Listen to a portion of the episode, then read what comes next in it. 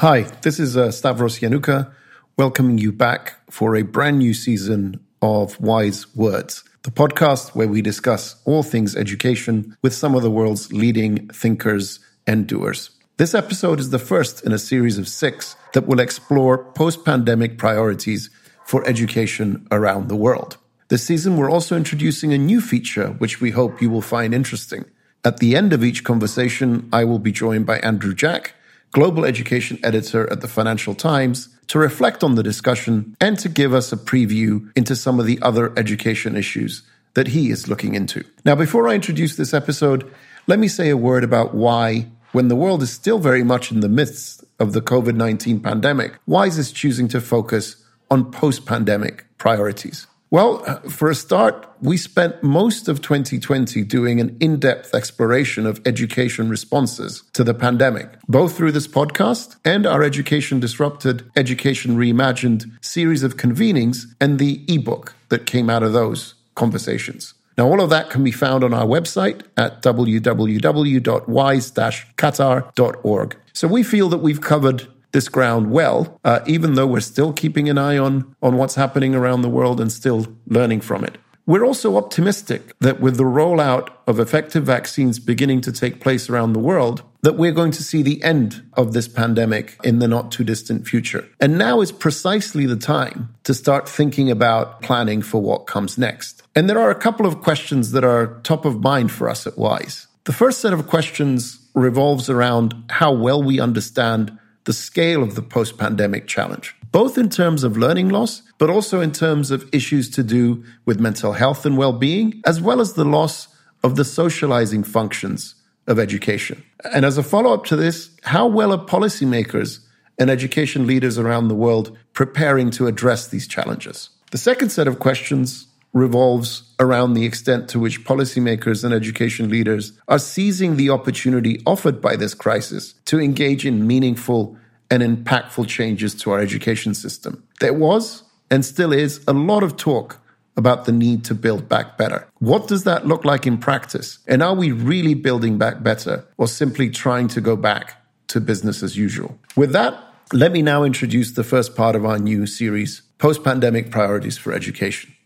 Given the recent transition to the Biden-Harris administration, we thought that the United States would be a good place to start this exploration. And joining us to do that is Rebecca Winthrop, good friend of Wise and a senior fellow and co-director of the Center for Universal Education at the Brookings Institution. Rebecca's research interests focus on the skills young people need to thrive as individuals, professionals, and as constructive citizens. She advises governments, international institutions, foundations, civil society organizations, and corporations on education issues. Rebecca has written widely, uh, and her most recent book is titled Leapfrogging Inequality, Remaking Education to Help Young People Thrive, uh, which she co-authored with Adam Barton and Eileen McGivney. Her work has been featured in the B B C, Newsweek, Time Ideas, N P R, Economist, and the Financial Times. During our conversation, we discussed Brookings Task Force and recently released report on next-generation community schools, the scale of the learning loss in the U S, the extent to which the aspiration to build back better is actually material, materializing, or whether we're simply looking to revert to business as usual, how to engage parents and students with the process of change, how to lighten the bureaucratic load on schools,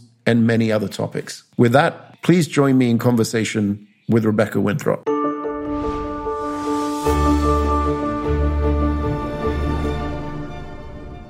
Uh, Rebecca, welcome back to Wise Words. Thank you. Great to be here. Maybe a good place for us to start is, is really just for you to recount what's been keeping you busy in this past very, very unusual year that we've all been through. And instead, in, in, indeed, we're still, you know, twenty twenty-one has seems to have picked up exactly where twenty twenty left off.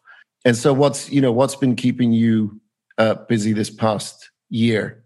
Well, uh, I think like everybody, uh, probably every single person, almost every single person on the planet, you know, we started last year really having to think anew about what our work means and how we need to pivot. And for us, we, I'll, I'll speak personally and, and, and for our broader team, I mean, it really was beginning in January and February because we have non-resident, you know, we have uh, team members, we have a very group, diverse group of team, team members from around twenty-five countries. We have team members in China.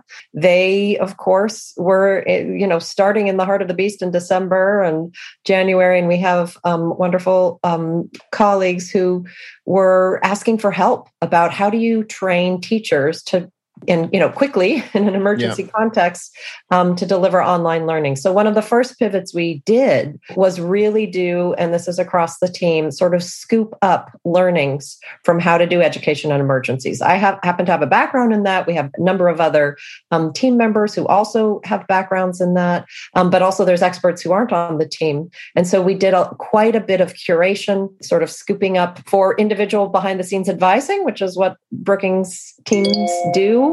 All over, um, not, not just our center, but you know, acro- across the board. It's a big chunk of what we do. Um, but also, we we started um, putting it out publicly. You know, little chunks, um, and we did right away. Sort of, you know, major lessons from past emergencies. What do people should expect? What should they think about? You know, as people are going into this, right away we started saying, you know, think months, not weeks, because at the very beginning, at least. You know, post after the yeah. rest, it was clear that the rest of the world was going to be affected. People were thinking school's going to be closed for a couple of weeks. And then from there, I have to say, we've we've just pivoted in ev- in every way. Now, I, I know at the beginning, I, I said that, you know, twenty, you know, twenty-one is sort of seamlessly blended with twenty twenty in terms of how the world looks. But but in, in fact, there, you know, there have been some very significant developments and and, and hopeful developments. Uh, at that, not least of which, of course, the development of effective vaccines and the rollout of vaccination programs around the world. So as as we look forward to the post-pandemic era, and that's really the, the focus of this podcast series, we wanted to get your perspectives and the perspectives of, of the Brookings Institution on, you know, what what's the scale of the challenge that that we're having, you know, that we've uh, we're going to, in a sense, inherit uh, mm-hmm. as a consequence of COVID.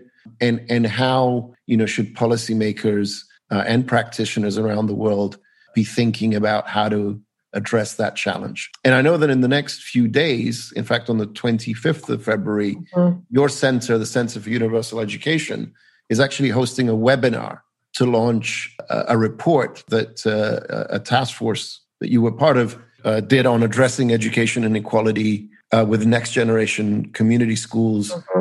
A blueprint for mayors, states, and the Biden-Harris administration. So I don't know if we can get a, a sneak preview on uh, on this podcast, but it would be great to to just get your thoughts on on those issues. Yes, definitely. Well, I mean, I think the message for policymakers is, you know, three top lines. One, the scope of impact is vast and great and enlarging the gulf between the haves and the have-nots. So the impact on inequality is huge. And it it manifests itself in different ways in different countries. But everybody, uh, both, both both people in civil society like you and I, Stavros, but especially policymakers, have to have their eye on how do you help those who were least able and Um, had least amount of resources before COVID mm-hmm. and have weathered the pandemic uh, the worst. That is who we really need to focus on. Um, the second message I would have is um, one that's a bit more hopeful. Um, and it really links into some of my personal uh, obsessions. So, you know, you you might, you I know we've talked about the Stavros, you might not be surprised that I say this, but where are the possible good uh, silver linings that could have come out of COVID. And, and when yeah. I say silver linings, I don't mean to diminish at all the, the scale of the tragedy. We just reached five hundred thousand deaths uh, from COVID in the United States, which yeah. is more than World War One, World War Two, and all I can't even remember put together. So it's extreme. But what I mean about silver linings, particularly in education, is are there new innovations or new strategies, if you don't want to call them innovations, uh, that were born out of necessity that actually are helpful to continue.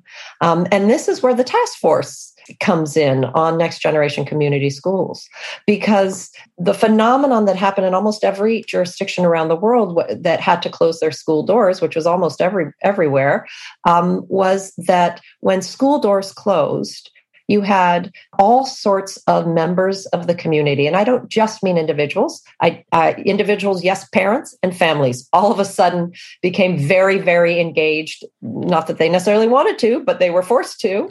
And schools found new ways to engage parents and families, new ways to communicate. There's incredibly creative ways of getting parent input.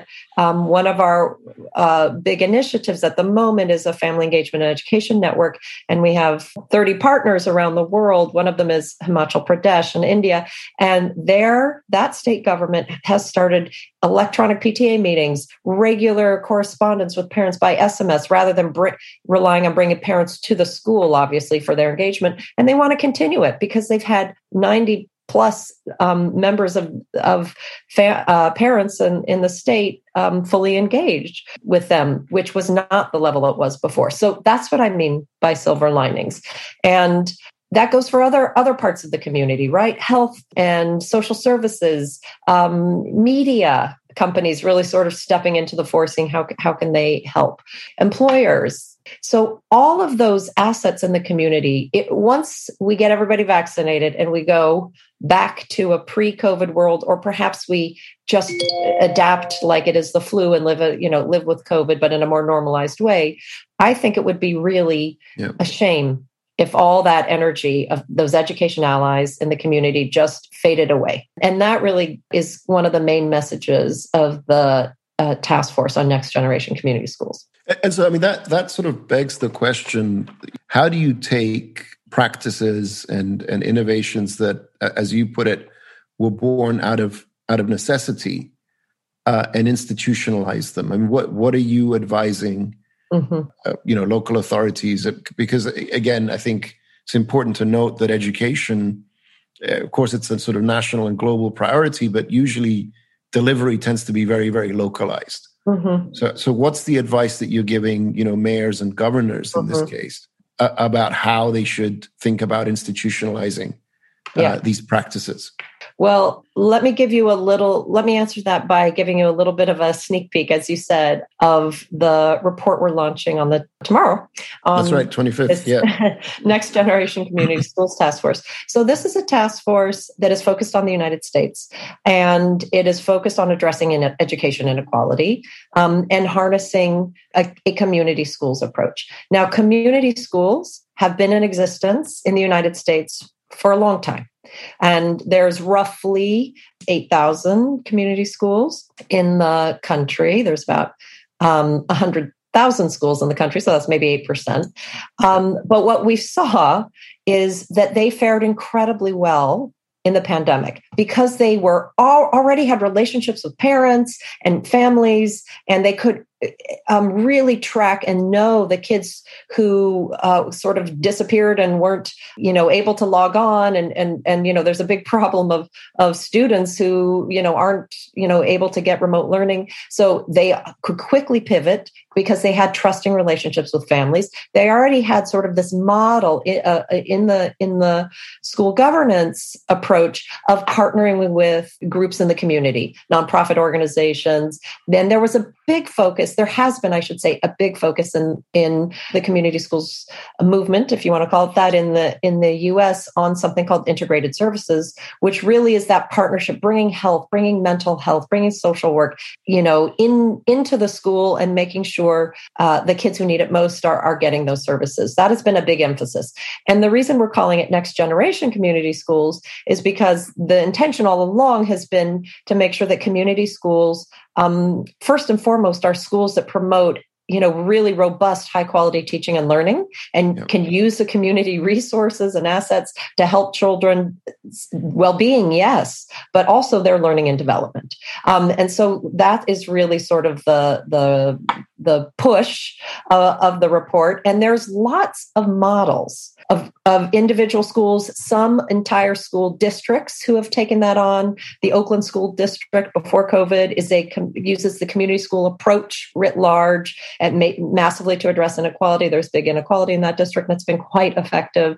And so we are really focused on um, distilling sort of the core elements of a community school, which includes the teaching and learning piece, which I talked about. So people have a sense of what we yeah. mean, and then really focused on giving suggestions around how one might scale the approach.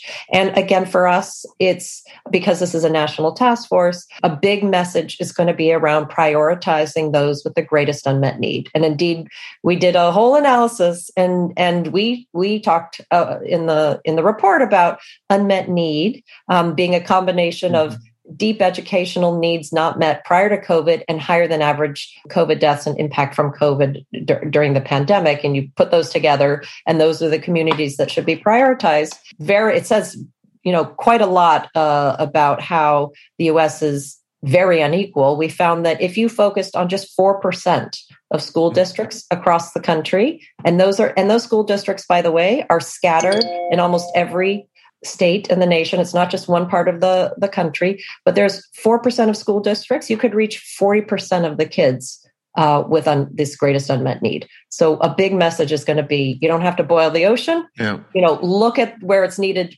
least and, and then work with communities there to see if they want to take on the community schools approach and to, and to make sure we invest, um, you know, money and time and attention in those areas. Yeah. I was actually going, going to ask you, you know, if you could give us a sense of what the scale of the problem is. Um, so it's beyond the, the, the four percent of districts that account for forty percent of the, uh, of the need, roughly what's, what's the scale of the problem, both in terms of learning loss and the sort mm-hmm. of number of students roughly that, that have been affected? I mean, that that's a number of students that's been affected is probably everybody. Yeah. The issue is because almost almost every jurisdiction um, in the country has closed at some point or another. In my jur- school district, my kids haven't gone back to school yet. They they're still in remote schooling, and so it's yeah. been actually in a couple of weeks. It'll be one full year they've been remote learning, which colleagues in other parts of the world are shocked to hear because they've opened up much more quickly. So I would say the the impact has been just incredibly widespread in the United States. Um, and that has a lot to do with our form of g- governance, perhaps, um, and sort of very localized control, yeah. which amid a cross-border pandemic, it's hard to, to, to efficiently tackle. But the real question, which is what I think you're getting at, is that the effects of, of COVID are are felt incredibly differently. Yeah. And largely by income. And we know that actually the um, Black and Brown communities in the United States, you know, are make up disproportionately larger percentages of low-income communities, and therefore disproportionately affected by African Americans, Latinos, Native American communities, uh, and some commu- some some kids. And I would say this is a small percentage of the elite few, but some kids have uh, fared great in the pandemic. They have individualized tutoring pods. Their parents might be stressed out, but the kids are kind of mm-hmm. okay. And they are, you know, doing all sorts of, you know, cool things, advanced robotics, et cetera. So they are flying forward. Yeah. Um, and so certainly one of the things that teachers, school leaders around the country have to look um, for and f- prepare for and figure out what to do about um, as we are looking out to twenty twenty-one um, and more jurisdictions are opening up and kids are coming back, which is beginning to happen, is there's going to be a probably a much greater distribution uh, of kids who are really on top of um the content and, you know, at grade level and kids who really aren't. So rather than a yeah. bit of a gap, the, the, the gap is going to be much larger. And that's really hard for a teacher to handle. And it, I, I saw some preliminary findings put out by some of your colleagues that also suggest that the, the impact on reading, for example, has not been as dramatic as, say, the impact on, on mathematics. Is that is that something that the task force is also, you know, looking, looking at? Are you... Are you recommending, for example, not just focusing on on sort of specific uh, jurisdictions of need, but also focusing on specific areas in terms of of curriculum. Is that something that uh, you guys are looking into? No, we didn't cover that explicitly in the task force because there are um, examples, as you say, where reading has improved or, or not. It's not been the, the loss of bad learning, number, yeah. learning and instructional time hasn't hit it as bad. But I would say that's very dependent on the on the on the kid and the family. You know, you really have to look at this distribution. There are, and the task force is really focused on, uh, you know, the purpose is around equity and addressing um, the needs of COVID, and really that a yeah. community school approach broadly is a, a really helpful, good approach to meet this moment we're in. It is interesting to think, though, about how is it that some kids have done much better in reading? And it does let you open the mind a bit to think about what could be possible new ways of thinking about teaching and learning that sort of supplement out of school time approaches within school, classic instruction, et cetera. Yeah, well, I mean, your, your colleagues were in, in the article were, were speculating, I think, uh, uh, quite appropriately that uh, one possible explanation is, you know, kids, you know, found more time to actually read for right. uh, for leisure. Right. Uh, and also reading is a sort of, and it's an area where parents are, you know, find it easier to help than, right. than say, you know, mathematics. Yeah. Um, uh, yeah. And, and so that's, you know, that's, that's a possible uh, explanation. But just, just on that, do you, you know, certainly at Wise, you know, we did a number of, you know, of convenings, digital convenings, you know, during the, uh, the pandemic in, in, in twenty twenty, where, you know, we spoke a lot about, you know, this is an opportunity to think anew. This is an opportunity to build back better. How much of that are you now seeing materialize, at least in the context mm. of the U S? Is there really a rethink? Mm. Or are we still uh, saying, look, we, we need to get back to where we were? And, and so essentially what we're talking about is some form of remediation here mm-hmm. that, that's, that's going to, you know, try and bring kids back to where they would have been. Mm-hmm. But for the pandemic, and we right. haven't really used this as an opportunity to, you know, to think anew the way we do to education. Um, I was just having a discussion right before this with a colleague of mine named Michael Golden, who's at the University of Pennsylvania, and he said, "Look," and he's he was the person who sort of trained all the all the professors on how to how to do remote instruction. In addition to his running his his program on education entrepreneurship out of the the School of Education, but he said, "Look, I'm not sure. You know, there's three options. We after the pandemic, we revert.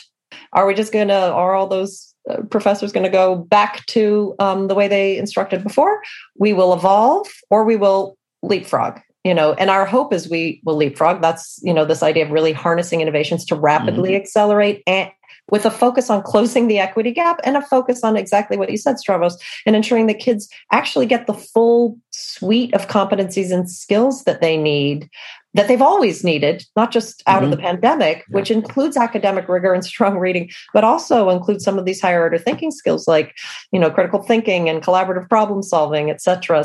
So I don't know in reality where we're going to end, which path is going to happen, we're going to take.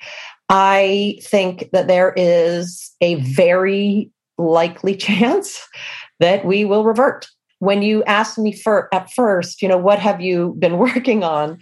You know, we at first we, you know, pivoted and it was just, you know, what, how can we be helpful? We're not implementers, but we're advisors, we're curators mm-hmm. of knowledge, and and and we sit in the evidence to action uh, piece. Uh, and how can we be helpful in helping pe- people on the ground pivot, um, decision makers of every scope and type in and out of government?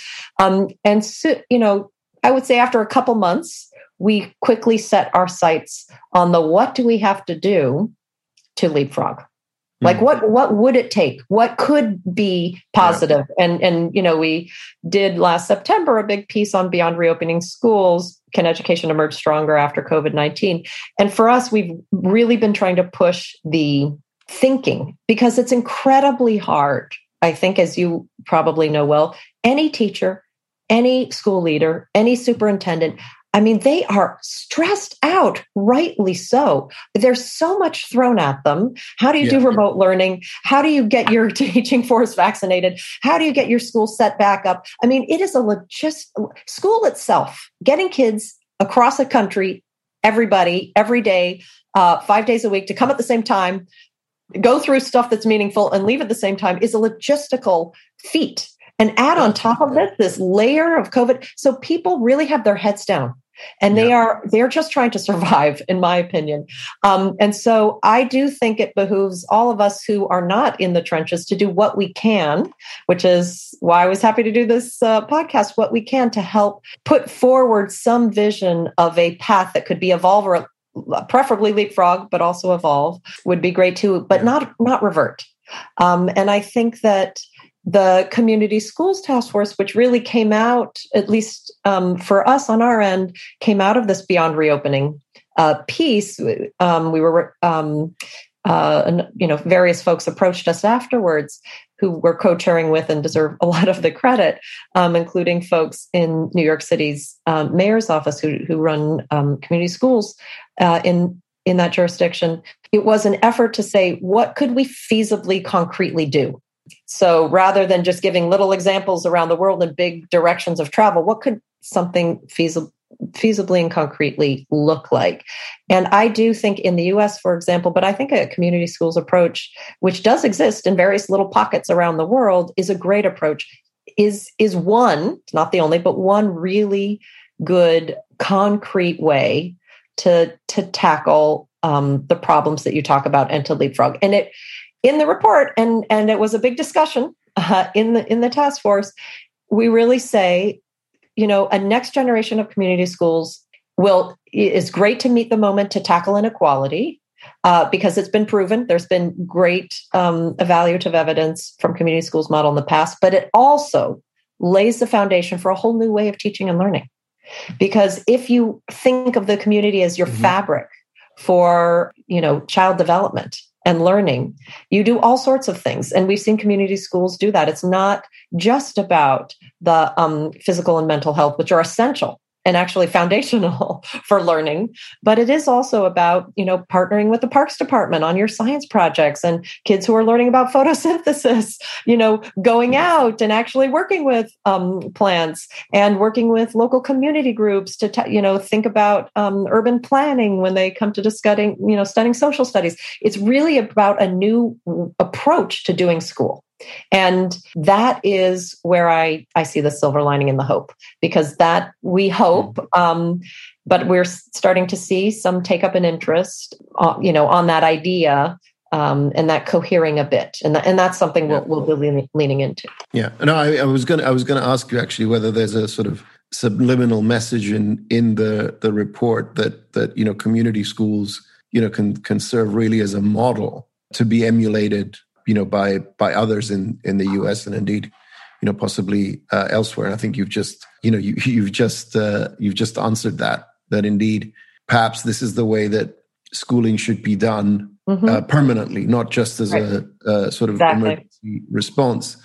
Uh, and indeed, it's it's a topic that you know we're exploring at Wise under the uh, the, the the sort of heading of of local uh, learning ecosystems, where um, Valerie Hannon's work, et cetera. Yes. Yeah. And, which we and, cite uh, in the re- yes. Community School Task Force report and your, your Wise book. Yeah. So, so that's, uh, that's, that's good to hear that, that, that is indeed, you know, where, where you're hoping to, to sort of push the conversation. And I know, uh, Rebecca, that, you know, leapfrogging is a sort of particular passion of yours, and you've, you know, you've written a book uh, on that where you, you know, you looked at, uh, I think it was a few thousand examples. Mm-hmm. Three thousand, almost three thousand, almost three thousand examples from around the world, and we, you know, we've had some questions coming in from, you know, from the audience, and one of them is around bringing students, parents, and indeed teachers on board with, you know, with change, and you know, how how have you seen that play out? You know, obviously, necessity is the mother of invention. Yeah. So I think the you know the adaptations had to happen, you know, d- during this past year, but. How, I guess the question would be, how how does one sustain mm. that, mm. you know, going going forward and resist this tendency to just yeah. go, go back to the way things used to be? It's a very, very good question. I think it's a, a live question and one we'll have to turn to more and more as twenty twenty-one progresses. A couple of reflections. One of the things that I think is important for us all to remember, when we did our leapfrogging book, Leapfrogging Inequality, we we came to the conclusion um, that leapfrogging is possible because we saw it in small parts of the world. So small, you know, schools, uh, several hundred schools or a couple of places or small jurisdictions. Um, and it was possible. You didn't need to have a huge amount of uh, resources. So in other words, we didn't see this just in high income countries in wealthy jurisdictions. We saw, you know, this, these examples of what's possible in many, many countries, one hundred sixty countries, um, and remote, you know, rural villages from, you know, to urban centers. So we said, yes, it is possible, but it's The the strategies that are being used are by and large, with a few exceptions, are on the margins of the uh, of education systems. They're not really at the center of education systems. And part of the big, you know, sort of last, you know, lingering question for us was, you know, how are you going to think about scaling some of these approaches so that it does, you know, it really becomes, you know, a system transformation versus little, you know, approaches that sort of are, t- yeah. you know, pinging from the sides of a system. And one of the things that I think it's all really important for us to center and remember every day is that when push comes to shove, education systems innovated, and innovation is no longer on the margins. And COVID forced it, which to me shows mm. that it can be done. It can yep. be done. And by the way, the teachers were amazing. Uh, I mean, I think in a number of countries, I'll take the U K, but also Chile, lo- lots of other examples. And we put some of this in our Beyond Reopening piece. The teachers, when perhaps national uh, ministries were, oh, what do I do? Sort of rose to the fore, came, you know, just came yeah. up with all sorts of creative ideas. And uh, some of them banded together. Like in the U K, they it was a teacher-led initiative to develop Oak School, which is an online school, which became the national approach to, to remote learning. And I think we have to think about what enabled that type of creativity. It's, we don't, you know, COVID is a crisis. We don't want to necessarily go back to a total free-for-all with lack of direction. Like it, mm-hmm. it's not like everywhere fared great. But what are the, again, this is the, the silver lining. And I'm saying that just because I'm a sunny optimist, you know, um, somebody told me not to use the silver lining language, which I can see because COVID is very, very problematic. But really, what are the pieces, yeah. the nuggets that we can learn yeah. from? So how can we enable teachers to, you know, unleash their creativity? There was some great examples out of South Africa. South Africa, the Western uh, Cape Ministry of Education is our partner in our Family Engagement and Education Network for South Africa. And, you know, they have wonderful examples of teachers coming up with all sorts of creative ideas amid COVID, where um, they, you know, there's a bunch, large section of communities, mm-hmm. especially in in um, communities not much resources, where there's no remote learning option because families are not connected, they don't have the tech, and teachers are delivering homework packets to little tiny stores, community bodega type stores, and and, and families come and get get those homework packets for the week, and then the the. jurisdiction, the government is training unemployed um, parents, family members, community members, just a tiny little bit to tutor the kids when they mm. show up in math and reading. And it's helping. And so like the the colleagues at the who are our partners in this work would say, because I asked, like, what let the teachers be so creative? It's not like they weren't creative before, and all of a sudden they became creative. You know, you know, yeah. it's it's always been there. So it's really how do how do you tap into their creativity? And I think part of it was, you know, it just was less paperwork. Literally small things, less paperwork to take yeah. a new idea and move it into translation, because things were streamlined. So some of this stuff might not be rocket science, but it really is important, I think, for us to do that hard research and examination and self-reflection of what are the pieces we want to keep and what enabled them, and then um, try to try to codify them and, and move into a new way of delivering services. Yeah, I mean, I, I no, I, I absolutely hear that, and I think I think part of it was also one there was a need mm-hmm. obviously to, to innovate, but also a license to innovate. It, it meaning, license, exactly, yeah. You know, it's like in the absence of, of a predefined solution, you know, people rightly took it, you know, took the initiative and and, and developed their own own solutions. I, I guess, you know, I think the challenge, and and I, you know, we we've talked about this before. The challenge is that when you get back to uh, the the physical schools, mm-hmm. you know, as you put it, it, it's already a major operation. Yeah. You know, running a public school system is a major operation. Major. Unappreciated, I should say. I feel Un- like people take yeah. it for gr- for granted. I well, hope in COVID they realize, holy moly!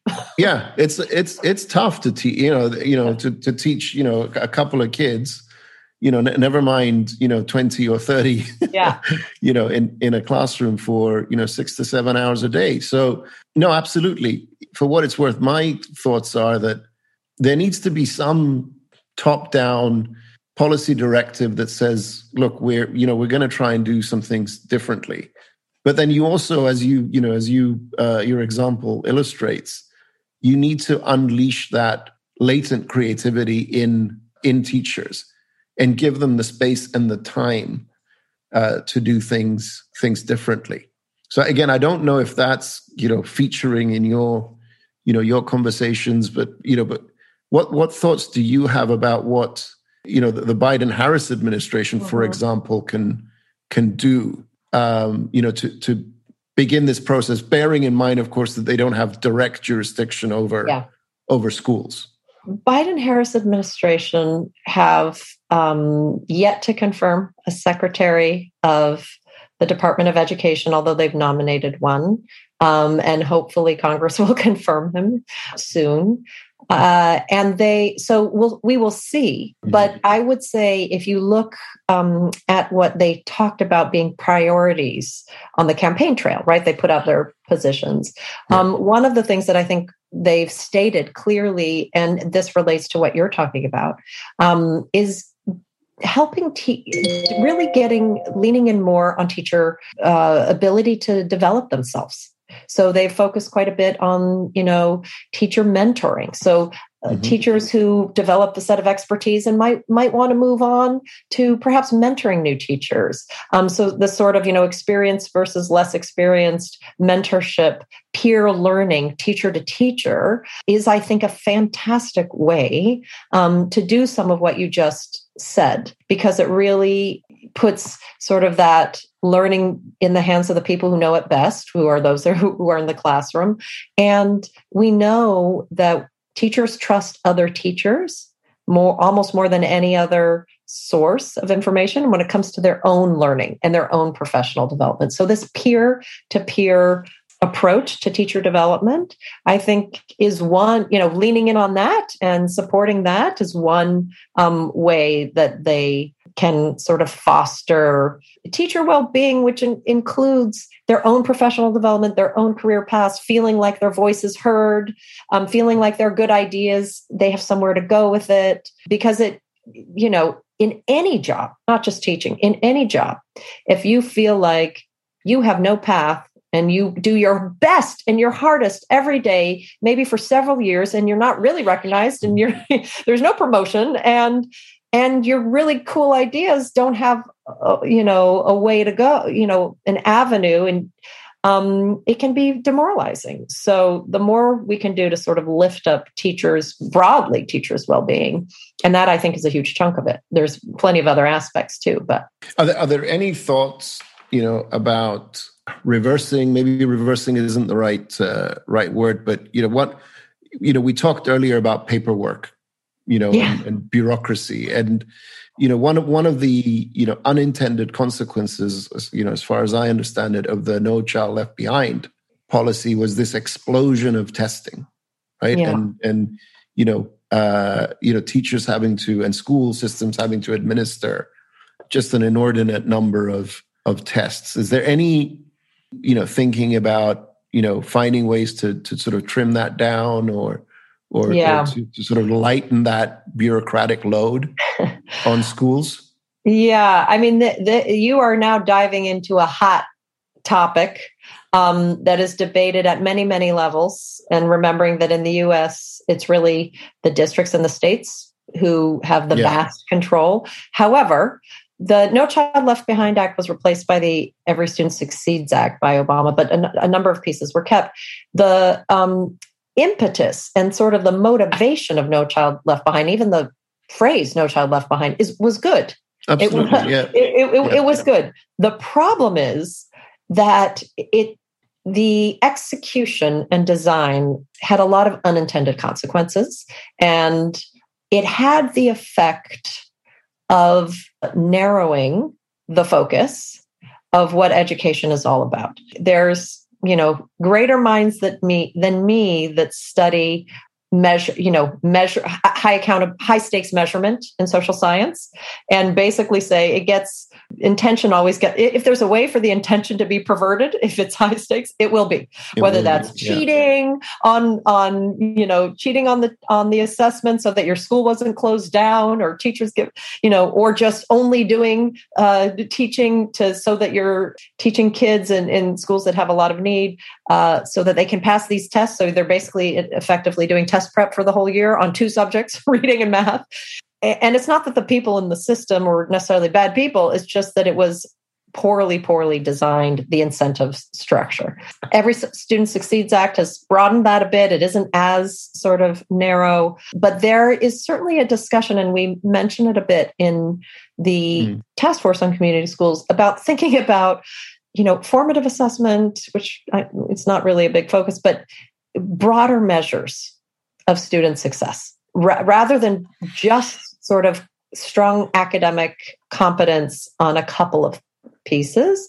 And frankly, if you look at the Common Core, the assessments are pretty good. It's hard to do drill and kill for the Common Core assessments. You you do need to teach in a way that builds critical thinking.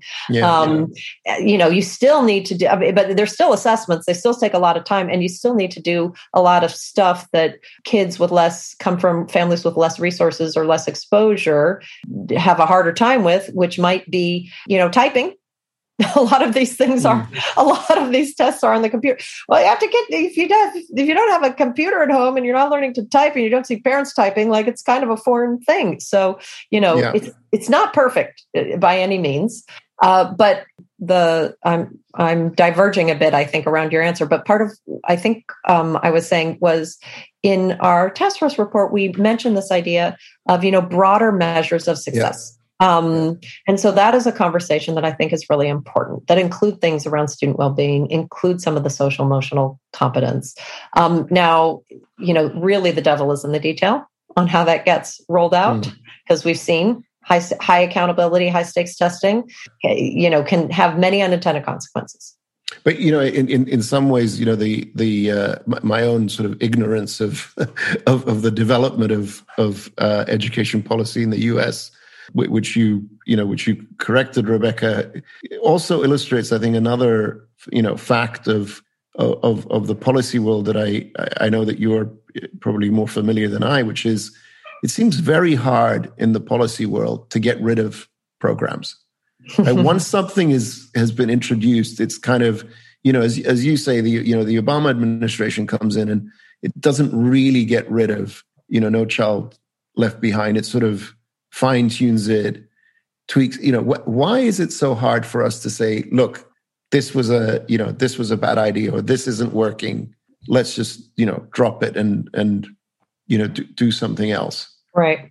Well, I think that's a question writ large, uh, not it not is, just not around just the translation education. From No Child yeah. Left Behind to yeah. Every Student Succeeds, because you know there were core pieces of No Child Left Behind. Like we all, everybody wants kids to be able to Um, read and do math rigorously. Like that's essential. Yeah, yeah. No, the, the so, intention. You know, you don't want to throw the baby out with the bathwater, but yeah. writ large, I think your question applies to um, the, you know, the act of, po- of policymaking. Uh, one thing that I think stands true for, for most of it, and it might be a little bit the the corollary of what you're posing, is, you know, it's a little bit like Michael Barber's deliverology uh, uh, sort of thesis, which is it's much easier, and it isn't easy at that, but it's much easier to sort of design and, and legislate and pass a program than it is to actually implement it on the ground.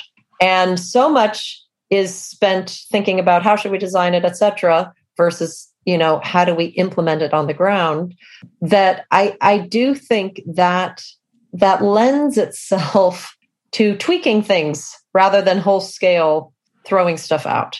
But your que- I don't have a good answer to your question. Your question yeah. is a really profound one. It's a good one. Um, it's the. I also feel like it's a little bit of human nature, and some of the same reasons why, you know, curriculum boards around the world always add stuff. They never, never take, take away. They never take stuff yeah. away. They might take a few little things. Um, you know, no, yeah. nobody's teaching my kids handwriting at the moment. It's no longer, you know, got taken out. So now they now they have terrible penmanship. I can't. So, yeah. you know, people will always complain about what gets taken out, but not massively, right? Yeah. No, absolutely. Well, you know, be, before we wrap up the discussion, Rebecca, what what are you? What's on your agenda for?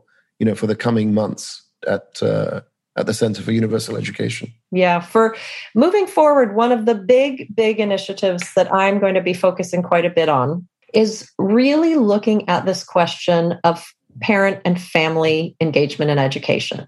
Um, it's really uh, been at the heart of the question around COVID response. COVID also has revealed that education systems do it very, very poorly.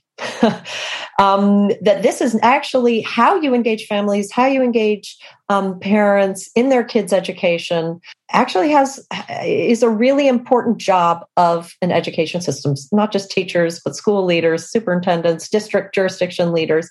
And, ve- and there, there's very little training, very little um, sort of inculcation of good practice in education systems. It's, it's always been sort of a side niche topic. Now I think it's essential, not, you know, not least because of this idea of how important families and communities are to a, a new way of doing school, a la a community school approach or a, a local learning ecosystem. Or, and, you know, we see that as a, as a way to accelerate progress to tackle inequality in our leapfrog work. So that's, it's, it's really important for student outcomes. And, and, and there is um, ample evidence if you do it well, Um, family engagement, which is really engaging parents and families around how kids are learning and what they can do at home and in their own lives to support kids' learning, and less, much less about asking families to show up at the school for events. Um, yeah. If you do it well, it can have a really big um, boost for for kids, especially kids who are farthest behind. So there's a, a real rationale to pursue it, but I think there's a real opening window of opportunity to pursue it. And then I also think from my own perspective, looking at, you know, what would it take to get us to not just revert, but to leapfrog? I think public demand and parent sort of engagement and um, really trying to figure, you know, their sort of voice at the table on what they want for their kids um, is going to be an important, um, move, I, I think could be an important lever for really pushing um, education systems towards that leapfrog approach. Now, um, one of the things that I've learned is there's very, very little uh, data or methods or strategies outside of just a satisfaction survey that usually, you know, some uh, jurisdictions send to their parents, are you satisfied with your kid's school? But very little um, sort of rigorous approaches to trying to understand, well, actually, where, if you're hoping parents are going to, you know, if you want to really partner with them, work jointly together, you have to kind of understand as a, you know, where are they starting from? Where are they starting from? What do they think is the most important purpose of school for their kids? What are their motivations? What are the feedback loops they're paying attention to? What uh, is their opinion and trust level of schools and teachers, et cetera? So those questions. So we're going to be really delving into those questions and, and launching um, in the fall, around September, a playbook that, you know, it'll take our first pass on, on answering those. Well, I mean, that, that sounds, um, that sounds terrific. And I think it's, it's very much in line, I think, with, you know, the, the, the focus of, of, you know, your center's work also on, you know, on, on community schools. And I know it's a, you know, it's a cliche, but it seems to me that you're you're trying to put some uh, you know meat on the bones of of uh, right. the expression "it takes a village," right? Right. To, exactly to, to raise a, a child. You know, what what does that actually mean in practice and in the in the context of right. uh, of the twenty-first century? So we will certainly be, you know, keeping keeping an eye out for that at Wise, and I hope, you know, I hope we can get you back to to talk about that. Um, I would love that in in September. So Rebecca, thanks again for your wise words. Thank you. It's a pleasure. I'm now joined by Andrew Jack. Andrew is the global education editor for the Financial Times. Andrew, welcome to Wise Words. Thanks very much. Good to be here. Andrew, what are what are some uh, thoughts that you have, having sort of listened to the conversation with Rebecca? Yeah, no, I think I think uh, the work that she and uh, Brookings has been doing, both on the particular context of community schools and, and more generally around innovations in education, is is really important and timely. Of course, uh, you know, for long periods, all existing um, education systems around the world, including uh, those in the U S and the U K, where I'm based, and others, definitely have kind of issues that need to be addressed. Big challenges about reskilling, thinking about the uh, the workforce and and life for the next generation as mm. as society changes. changes rapidly, recognitions of huge inequalities and tensions, particularly for some of the more traditionally disadvantaged groups, and how to gain access to them. And I think the Community Schools Initiative, I mean, obviously in its American context, it has a very specific sort of definition and legal and governance framework. But I think certainly the messages underlying the idea of kind of engaging the community much more widely are incredibly important, linking up with parents, but also wider community and civic groups, um, trying to engage the community, sort of open it out to its uh, local environment rather than close it off, is really fundamentally important. And of course, we've seen that during coronavirus, where um, particularly perhaps in uh, lower income countries as well as the richer ones, a lot of the factors about how students engage with school and how able they are to learn are so integrated into this wider complex set of challenges for society overall. All, of course, you know, will, in a lot of lower income countries, girls even return to school? Is there a risk of earlier marriage or dropout, or requirement for families struggling to ends meet to put them into work of some form? Issues of social care and support and outreach to parents to talk about the value of education for their children to get ahead in life. And then issues around welfare, including school feeding programs, which in many parts of the U K, let alone in Africa and Asia, are really fundamentally important. School may be the current core place where children get support that isn't available in fragmented families and, and low-income contexts. So all of that sense of outreach, I think, is, is really important. Now, we have to be a little bit um, cautious, perhaps, about talking about models or templates of approaches, mm. community schools, for example, as a sort yeah. of a, a magic solution, because clearly, you know, each place will be different. And I think, um, you know, as we've seen, for example, around charter schools in the U S or uh, free schools in the U K and elsewhere, you know, sometimes it can be a bit dangerous to lump all approaches together into a single sort of magic solution. But I certainly think a lot of the underlying trends that uh, mm. community schools in the U S context uh, are discussing are really important ones to explore more widely. Yeah, and I, and I think, I mean, I think the broad principle of looking for ways to engage the wider community in providing formal and informal education opportunities uh, and other ancillary services, I think that's that's something that's certainly worth exploring, regardless almost of, of context. Yeah, and I think it's certainly the, you know, there's this, I mean, the, of course, there's been many challenges and downsides to kind of remote learning. And we know, of course, apart from the the primary people at the, at the, on the front line, the children themselves, it's put huge pressures, of course, on parents, carers, families in trying to support their children from home, as well as, of course, trying to balance that with continuing to, to earn mm. and, and exist more generally, and the stresses that families and adults are having. But I think, you know, at least that's thrown a spotlight, perhaps, and brought an increased realization of the importance and the social status status and the value of teachers. You know, many more people have seen a bit more from the inside how difficult a role that is. So perhaps if that raises the status of teachers and the need for more focus and resourcing higher up the list of priorities in society and in politics, then that's at least been a, a sort of a benefit of sorts. Mm. No, I, I mean, I couldn't, I couldn't agree more. And, you know, I, I hope it, it, this appreciation, you know, sort of survives more than, than one or two years sort of post, uh, post pandemic.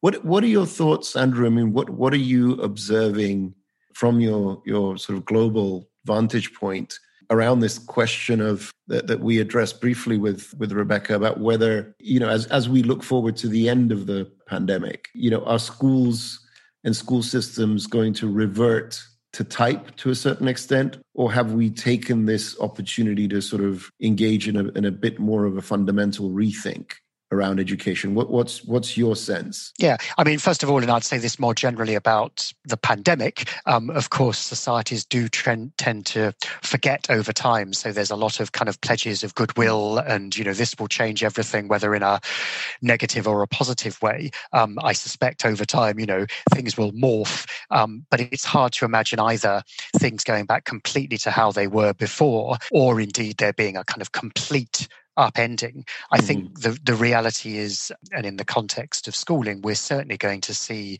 some evolutions. I mean, in many ways, the pandemic has sort of shone a spotlight on the limitations, the frustrations, the difficulties that have long been there, to some degree, of course, then accentuated, kind of, you know, a sobering reminder of the digital divide and more generally the issues of disadvantaged groups and how they have long been left behind in school mm-hmm. systems. So I think going forwards, as I said, I'm hoping certainly there'll be a greater focus and realization of the of the challenge and the importance of education, not only in core areas of learning, but thinking about the wider social functions that often sort of by default get pushed onto teachers as sort of, you know, proxy social workers and, mm-hmm. and wider supporters.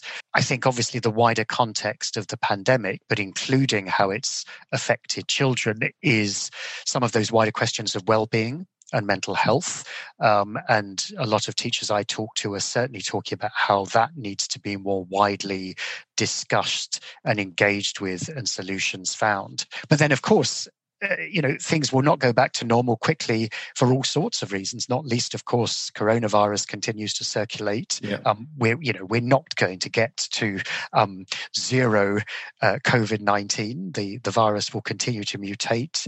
Coronavirus, as we know, in, in mild forms of common cold circulate every year. On the one hand, I think we need to start to reprioritize and get used to living with this virus, which hopefully will be in a much more mild form. Many significant advances in terms of, of treatment, in terms of prevention and so on. Um, I hope we can sort of move back to an area where there's much less, as it were, clinical public health interventions that are visible, social distancing, face masks, yeah. and so on, because what's been hugely missing, of course, is that personal contact, the physical contact, the face-to-face experience in, in the classroom.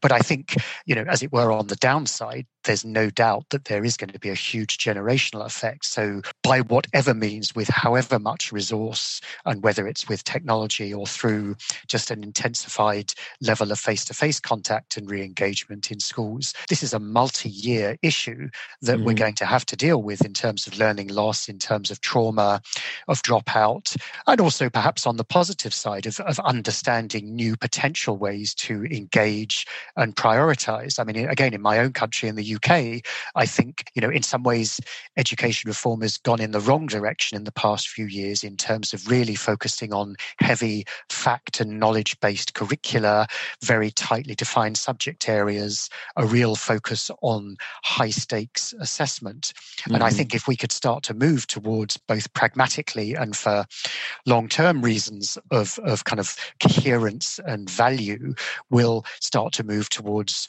lower stakes, more regular testing that allows integration, which is more motivating rather than stigmatizing, that helps steer te- teachers to be able to more personalize and direct and support learning for every child going forwards. Yeah, no, it, it's interesting that you you know you bring up the the, the, the generational challenge and the uh, and in a sense, the, the necessary multi-year effort to, to, in a sense, regain what has been lost. And I know there's some debate in the U K now around, uh, ex, you know, possibly extending uh, the academic year or, or you know, adding adding remedial uh, opportunities. What what's uh, what's happening there, and what are your thoughts?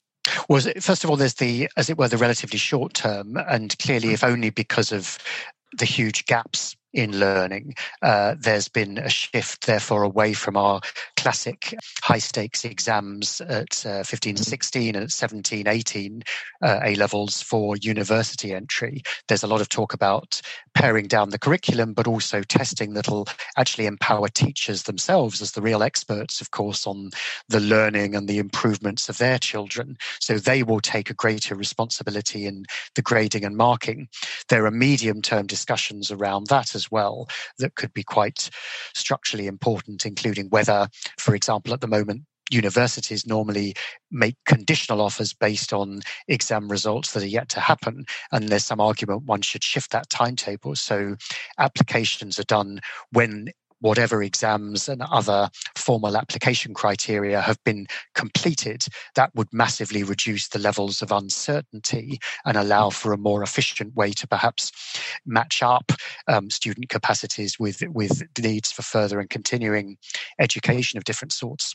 So there's that. When it comes to the school timetable, yes, certainly again in the short term, there's a lot of talk at the moment about whether it's extending the school day, some weekends, and over the summer, for example, whether there should be more catch-up opportunities and summer mm-hmm. learning. Of course, historically, a lot of that, again, has tended to benefit those who are better off, presented real challenges for children from lower income backgrounds to have the capacity and the resource to Uh, get involved with it, to some degree questions around stigma as well. But I think we'll see that in the short term, and I think there's a real need to experiment more with perhaps at least reallocating time mm. during the school year and thinking about how it's structured, you know, whether you need more formalized time in the existing school timetables, for example, around remediation. So it mm-hmm. becomes less a sort of stigmatized thing you do to catch up after school that stands you apart from your peers, and more, you know, remediation of different sorts, or, or curricular support is something that almost everybody would benefit from. So let's mm.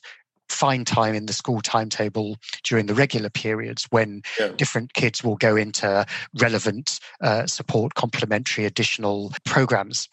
Then, of course, there's the issue about the staffing around all of this, and, and in many countries around the world, Australia, the Netherlands, the U S, the U K, uh, lower income settings in many places as well, India and elsewhere, a lot of talk about tutoring, because clearly um, yeah. more small group, more personalized support that's really targeted to the needs of students is, is a huge issue. Um, I think that seems to be one of the real areas of priority where there's strong evidence it can deliver, much more difficult to do remotely. And of course, big challenges just given the unprecedented scale of learning loss about where you find suitably qualified and motivated teachers, how you structure those support lessons, how far you need to align what happens in tutoring mm-hmm. with uh, the real gaps and with kind of wider areas of, of the curriculum and the school uh, program. So lots of unanswered questions, but I think a real momentum to think about what would require essentially a resourcing up of, if you like, face-to-face, ideally teaching intensity with students to, to really focus on their needs. And and where are we? I mean, you know, there's a lot, I mean, you, you've emphasized, you know, the need for Uh, for face-to-face for, for a lot of these um, interventions. Where where are we on uh, on on the reopening of uh, of schools in large parts of the world, the industrialized world at least? Well, as we know, it's it's a hugely mixed picture. Um, I mean, interestingly, there's been some... First of all, the data, of course, as we know, is far from perfect. And a lot of the kind of attempts to aggregate it have to be based on sort of public statements. It's quite difficult to really get into detail. There's a lot of nuance. I mean, a lot of school systems, um, even when they were closed physically to the vast majority, they tried to keep open for those from particularly disadvantaged families or those whose parents were key workers in health, for example.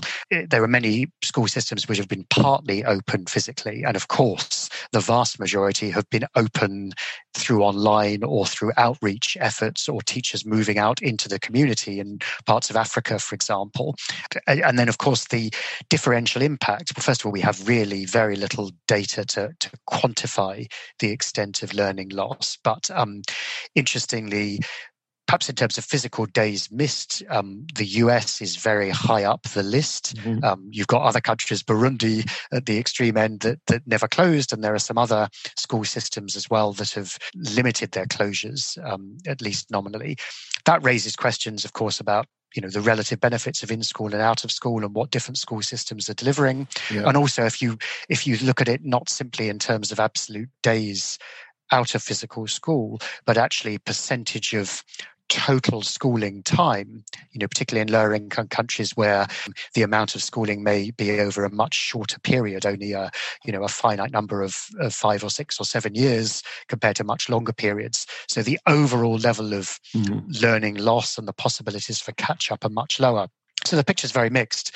And then, for example, while the U K, for example, has had a fairly standardized approach of large scale closures, they're now planning to reopen from early March.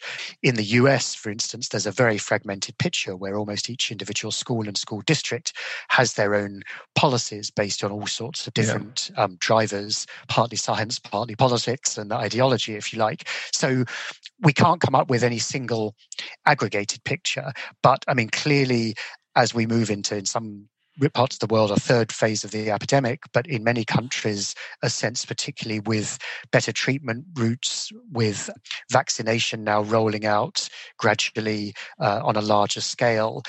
And also, I think the continuing debate and recognition about the trade-offs, both um, the, the learning loss, the mental health loss for children being out of school, but also the challenge that presents for parents to return to work, mean that those combination of factors I think is increasingly pushing for larger scale physical return in yeah. the coming weeks and months.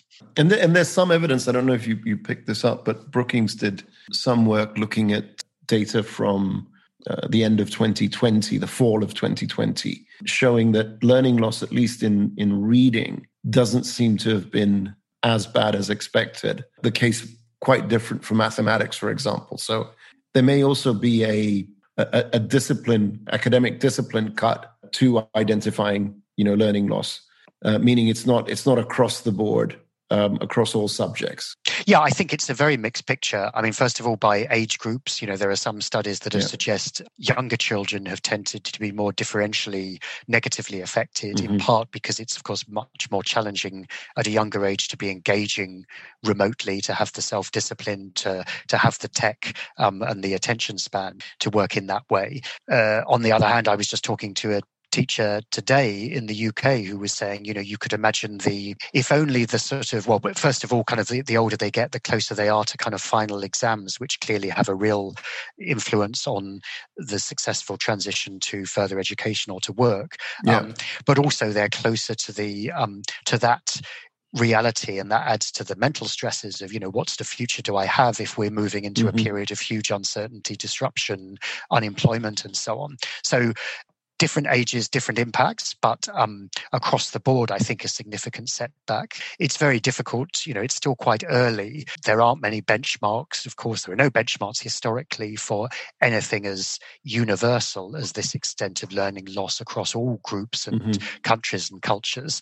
But the, some of the studies I've seen, for example, out of the Netherlands, which has a more perhaps comprehensive attempt to, to test and therefore be able to track progress, suggests um, pretty significant learning loss in numeracy and literacy, um, mm. and an implication that actually in other systems it may be worse because it's a relatively small and well-resourced country with quite a lot of focus given to um, tackling mm. inequality and disadvantage. So yes, I mean, of course, in terms of facts and knowledge, um, there will be gaps. The kind of the underlying skill sets and the core things, the building blocks on which to then expand for next stage study, I think that will be uh, a huge challenge. And clearly, if there there are areas where there are conce- conceptual difficulties, where parents themselves might struggle with certain of the science or maths concepts, for example. You know, arguably that might be a greater challenge than catching up in, in literacy and reading. But, you know, you're hearing that as well, yeah. even from young ages, how far children have, have fallen behind in really basic understanding, reading, oral skills, and so on. So, it's, I mean, it's a, it's a somewhat uh, discouraging picture. I mean, complex, nuanced, but ultimately discouraging in, in the sense that, uh, you know, there's a lot of work that will need to be done, uh, in a sense, to, to sort of pull this generation back. Do you sense that there's, one, an appreciation amongst policymakers that this is going to be a, a long-term challenge? And two, is there an, a real appetite to put the resources necessary behind fixing this? Well, I think there's certainly a, a, a clear sense of understanding of the of the scale of the problem. Of course, you know, very few people in society, or let's say voters specifically in society, let alone politicians themselves, aren't directly affected, you know, mm. whether they have children in education at some stage, or um, they, themselves or their spouses or close family who are involved in schools as teachers and governors and so on. So, I mean, everyone's affected, and there's no doubt that as some of these issues have come to the fore, it has forced governments already to make some quite radical moves around changes to exams, around funding for support and so on. But of course, for mo- the moment, that has been relatively short term. Many would say it's still not at the scale that's required, even for um, the coming months of, of adjustment and recovery, let alone the longer term. And of course, there are objectively huge other priorities and, and demands on policymakers' priorities at the moment. How on earth do you prioritise between health, social care, education, economic um, expansion, and regrowth? All of these things are, are vying alongside. And of course, one of the underlying and long-standing challenges in education is, frankly, the sector has not been very good at making, if you like, the investment case, the short-term capacity to demonstrate results. So if you're a, a finance minister in a lower-income country with huge other challenges ahead of you, and you know your education colleagues or the wider community is coming and saying, spend more on teachers, but you might not see a result for a, a generation, you might, you know, be afraid that money will not provide a really tangible result. And you can see metrics, indicators, potential responses in other areas. Of course, there'll be a temptation to switch to those. And that's That's partly a critique of wider society and how it values teaching and education. But I think, bluntly, it is also a challenge that the education sector itself needs to rise to in terms of measurement, assessment, making the the shorter the, the shorter term case for value and results and impact that'll be required. Because the reality is, uh, you know, in the wider world, I think we are going to be facing time of huge austerity. And, you know, it's not a question of adding another twenty percent to real budgets. It's a question of taking a hit and really deciding where to prioritize in terms of what to reallocate and what to ring fence uh, going forwards in education, as in so many other spaces. Um, Andrew, we sort of be- began your in- intervention by, you know, t- talking about the need for schools and indeed education systems to engage the broader community in supporting and creating uh, learning opportunities.